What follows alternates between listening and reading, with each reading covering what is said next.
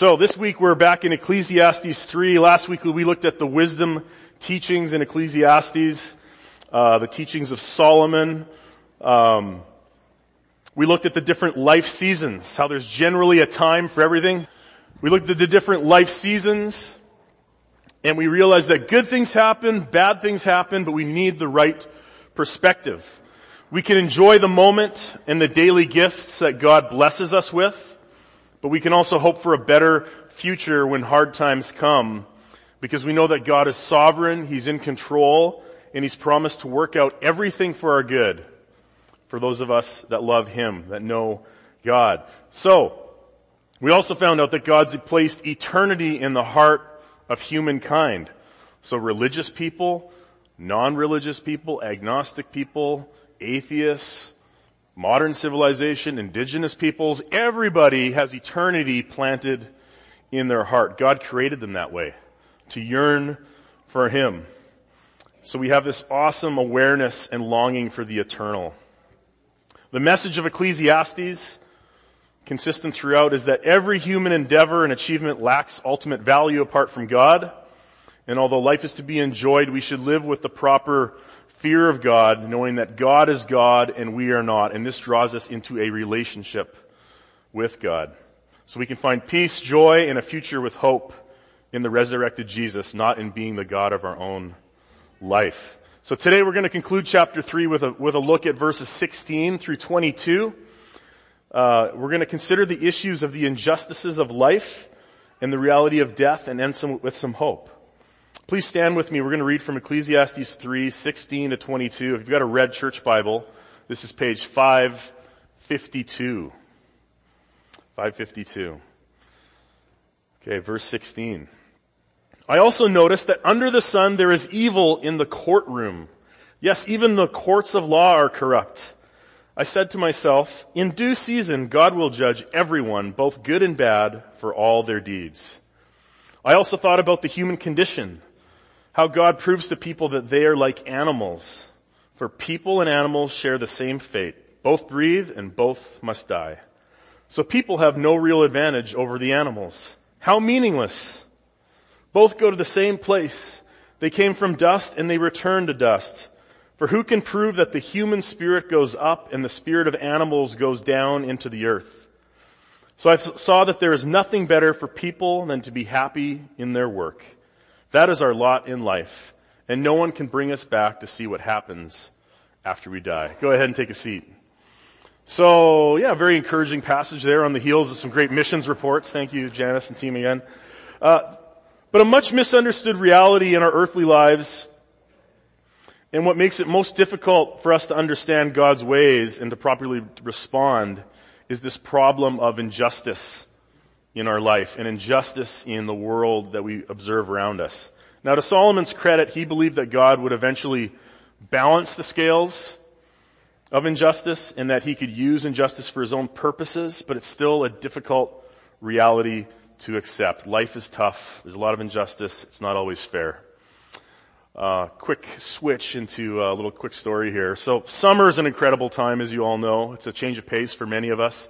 In our neighborhood, kids are out of school, there's like a little gathering, dare I say, gang of children just gathering on bicycles, tricycles, um, scooters, skateboards. One night I counted 21 kids just within four or five houses in front of our house, just ripping up and down the street. I'm trying to keep my kids off the street, on the sidewalk. Other kids are allowed to go onto the street. It's just, a, it's a big jumble. Pop up the picture now, Johnny. Here's what makes it fun for everybody. This guy right here, the ice cream truck. In our neighborhood, the ice cream truck, um, I don't know, seemed to come a couple times a week during the year. Now that it's summer, every night the ice cream truck is coming. I don't like this. Every night the ice cream truck is coming. And the way it works is you can hear that annoying eternal jingle that it plays and you can hear it far off and so can your kids. So it always happens to be right before bedtime we hear that song, it's, and, and all the parents on the block are saying, no, no, no, it's not coming this way. It's way over there. It's not, it's not, it's not gonna come. And of course it is. It's coming directly for our street. Um, by the way, by the way, this is a real ice cream truck. It's for sale on eBay for $22,000, you can own this and be the most popular or the most despised person in your neighborhood, one or the other. Um, all this to say, the kids beg for ice cream when this thing comes. The parents on our street have kind of started to coordinate a little bit. So we kind of look at each other, okay, tonight's an ice cream night, tonight it's not an ice cream night. That way it's a yes or a no, there's no begging, there's no comparing, we're coordinating, we're, we're wising up a little bit. Um, but kids will say, this isn't fair. And we'll say, well, you had ice cream yesterday and also last week. You know, no, but it's not fair. I want it now. So kids just have this mantra, life, this is not fair. This is not fair. This is not fair. It goes with the ice cream nights too. Now here's the deal. It's actually okay that kids are learning that things aren't fair. It's okay. It's helpful for our children, for us as adults, even to be reminded that things aren't fair. I think sometimes as we get older, we kind of get really confident in our, in our abilities. We kind of set things up in life the way that we want. We start kind of trusting in ourselves and something doesn't go our way. And we're like little kids saying, this isn't fair. I, this is not what I want. But it's a good reminder for all of us. Now, if you do have kids, as I do, a couple of good reminders here. We don't need to run to our kids' teachers every time our kids complain about something that happened at school. We don't need to ask for a meeting with our kids' coach because they sat on the bench last night and didn't play. We don't need to manipulate situations using our influence to make things easier for our kids. We're actually doing them a favor by letting them experience the fact that life is not fair at an early age, so when it gets really tough, they essentially don't freak out, but they're well-adjusted people with an emotional intelligence and more character because of it. So life is not fair. What I'm not saying is don't advocate for your, ch- for your child when necessary. There are clear times where you need to step up and advocate, be an advocate. Also, for those of you, uh, perhaps aging, an aging spouse, an aging relative, there are times where you need to be an advocate for that person, especially in the health field, uh, as your elderly relative gets bounced around from doctor to doctor without a without a, a plan of care or treatment. So we don't just kind of lay, you know, step aside, but you get what I'm saying here. Life is not fair. Whether you're a child or an adult, it's not fair. And it's going to continue to be not fair this, this side of eternity, okay? Um, we need wisdom. Let's go back to the text, verses 16 and 17. So last week after briefly flirting with confidence in eternity and this idea of fearing God, God's in charge, Solomon returns to this perspective of under the sun. Under the sun. This is life kind of assuming this is all, all we can see is all there actually is, okay? This is what, this is what, uh, it states in verse 16 and following. I also notice that under the sun there is evil in the courtroom. Yes, even the courts of law are corrupt. He goes on to say, in due season God will judge everyone, both good and bad. But right now this is what I see. Other translations say, in the place of justice there is wickedness. In the place of righteousness there is wickedness. So a corrupt justice system makes for a lot of injustice. They, they figured out that then. Many societies now know that today as well. Solomon was really fired up about this because he saw injustice and oppression, and oppression where the rights of the poor should have been protected. We see the, we see these examples in uh, justice systems all over the world today as well. Lobbying, corruption, influence. How do these things relate to each other from a justice perspective? Systemic injustice, very pervasive in many societies of the world. Basically, things are designed to keep things not right in societies. Uh, millions skimmed off the top of, of aid sent to developing countries because of, because of corruption in the receiving countries or the lack of ability to process the funds and turn it into help. All these things point to injustices in our world.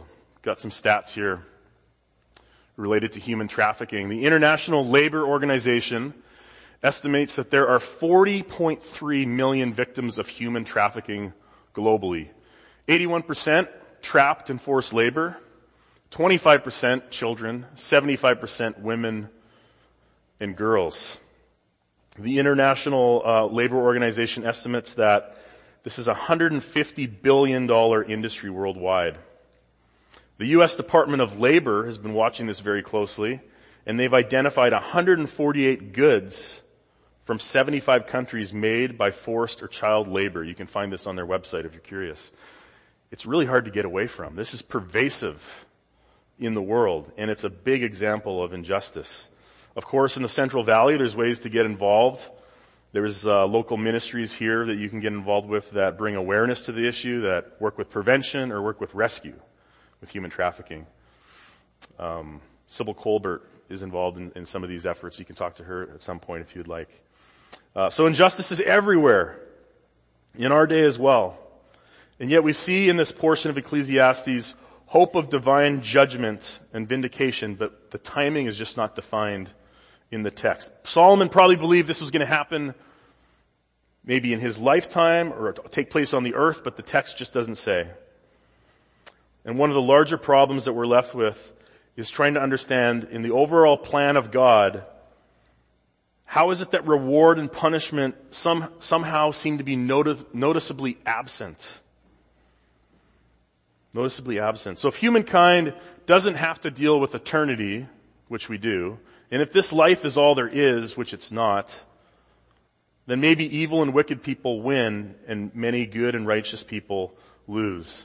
As much as the popular culture likes the Hindu idea of karma, it doesn't consistently work. When I think about karma, people reference this all the time across different religions, ways of thinking, philosophies. Uh, when I was in high school, a popular band was Radiohead. Anybody heard of Radiohead? There's a few hands there. Some of you are just happy I'm not talking about you two again.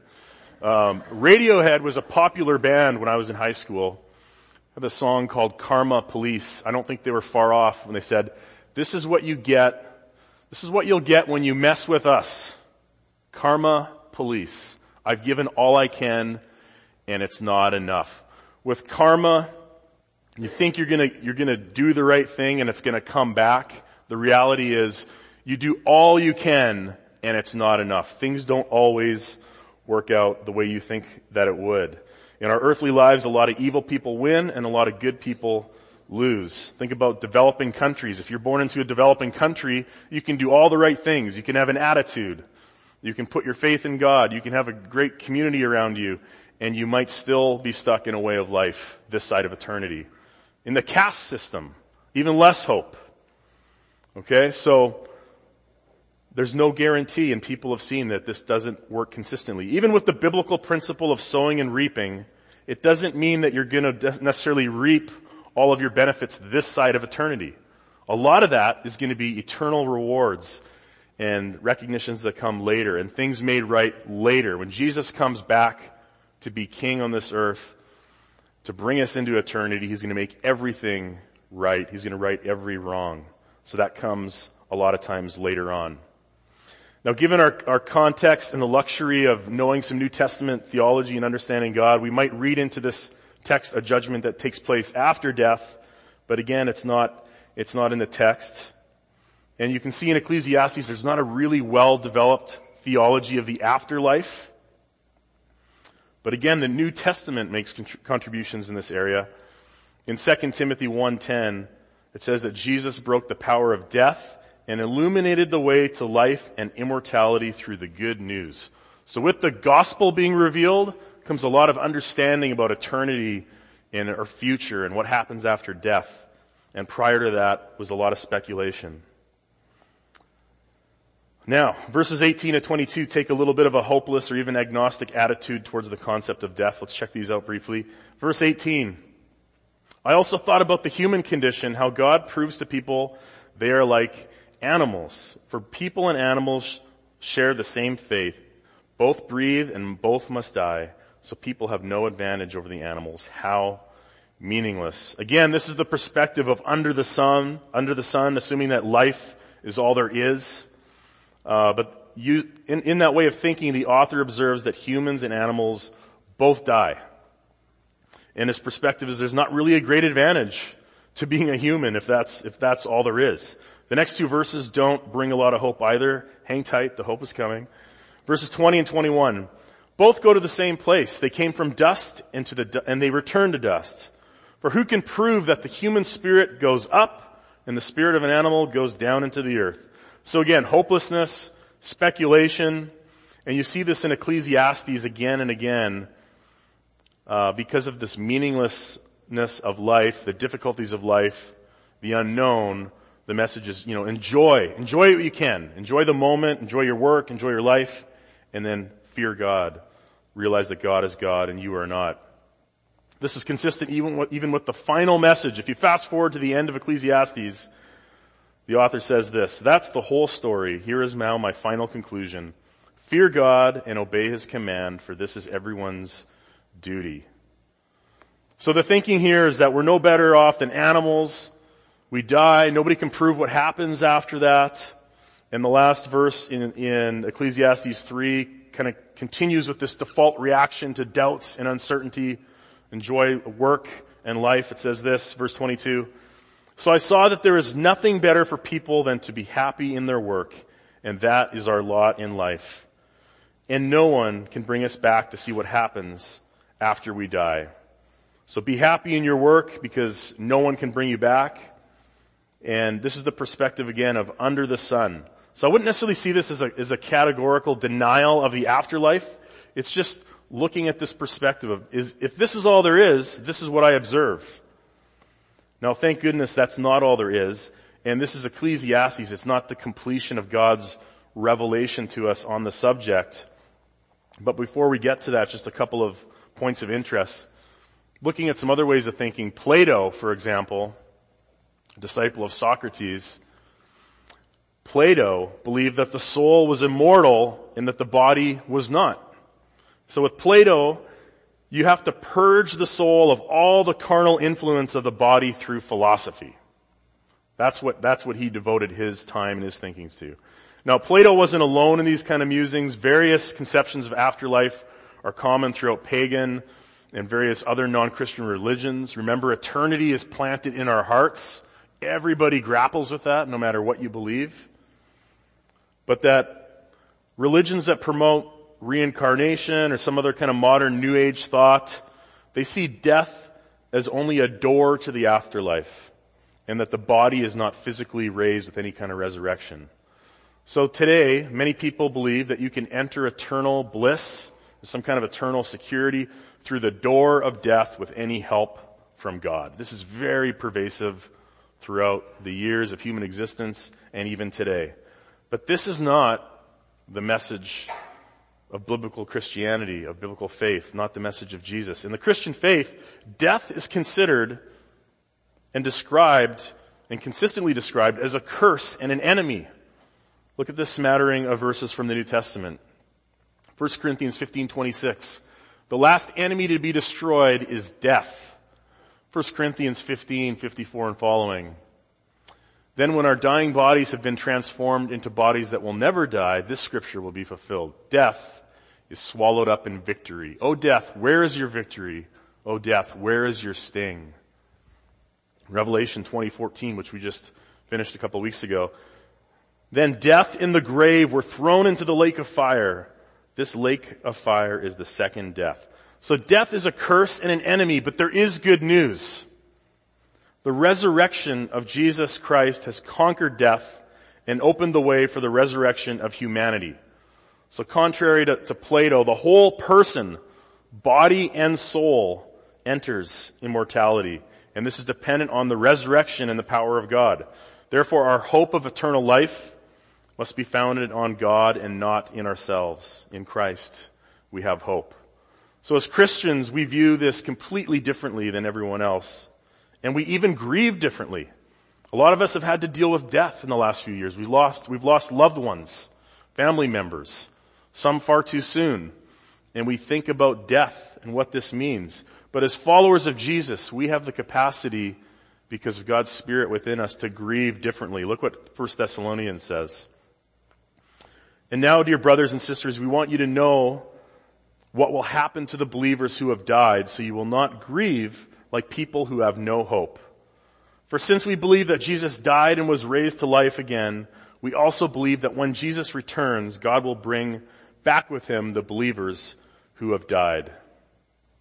For the Lord himself will come down from heaven with a commanding shout, with the voice of the archangel and the trumpet call of God. First, the believers who have died will rise from their graves. Then together with them, we who are still alive and remain on the earth will be caught up in the clouds to meet the Lord in the air. Then we will be with the Lord forever. So encourage each other with these words. So if, if the view of under the sun kind of theology, Ecclesiastes, this is all there is, death is, is paralyzingly terrible. But it's not. It's not all there is. We have the hope of Christ. We have the hope of the resurrection. We have real hope in Christ. I'd like to invite the worship team up at this time. We're going to have a concluding song in just a few moments. To drive home this, this point, the apostle Paul says in 1 Corinthians 14, if Christ has not been raised, then all our preaching is useless and your faith is useless. And if there's no resurrection of the dead, then Christ has not been raised. And if Christ has not been raised, then your faith is useless and you are still guilty of your sins. But we know that Christ has been raised and there will be a resurrection. And if you trust in Jesus, you are not guilty of your sins. Your sins are paid for, past, present, and future, paid for at the cross. This is good news. So we can gain a real helpful perspective of life from Ecclesiastes, but it's not the final word on the hope that we have in God. So we don't have to fear. We don't have to fear injustice. The injustices that we experience personally, the greater ones that seem insurmountable in the world. We don't have to fear death. We don't have to fear life because we see life as a blessing from God. God has a plan to work out everything for your good if you submit yourself to Jesus, if you make Jesus the Lord and Savior and leader of your life, God will work out everything, even the most difficult things in your life for your good. So you don't have to fear life. We certainly don't have to fear death. Death and the grave have been defeated by the resurrection of Jesus Christ. So there might be pain in life, there might be sorrows, but the love of Christ will never fail will never fail you. We're going to sing about this in just a moment. Jesus is the resurrected Christ and we can trust Him. Listen, if you, if you take this under the sun perspective of your life, life apart from God, life is going to be a constant search for meaning. Nothing is going to fulfill that search. There's going to be different seasons of life, equally challenging and difficult. God has planted eternity in all of our hearts. We're created with a longing for the one true God. So Jesus is here today. His Spirit is active here today, calling you to Himself. And we're not looking under the sun anymore. We're looking above to Jesus. John 3.31. He's come from above and is greater than anyone else. We are of the earth and we speak of earthly things, but He has come from heaven and is greater than anyone else. So whatever season you find yourself in today, a joyful one, a difficult one, it has meaning when you look to the one from above, Jesus Christ. We have real hope. I invite you to place your faith in Jesus today and experience doing life together with Jesus and other people following Jesus. If you'd like to talk about this after the service, I'd love to chat with you today. Let's conclude in prayer. God, we thank you for your perspective Thank you that this life is not all that there is, that our pain and our sorrow and our difficulties don't define us forever. Thank you that we can have real hope and trust in you in the rock solid hope of the resurrection. Thank you, Jesus, for defeating sin, death, and the devil. We want to order our lives under your leadership. God, for whoever is here that needs a fresh touch from you, God, I pray that you would pour that into their heart and mind today. That even now as we are about to sing your praises, that they would, from, from within would well up just great praise to you, that your spirit would do a special work in their heart today. For those that need to say yes to you for the first time, God, I pray that their hearts would be opened to a future of hope and a future of joy following you through every challenge. God, we worship you and we proclaim you as our Savior in Jesus' name. Amen.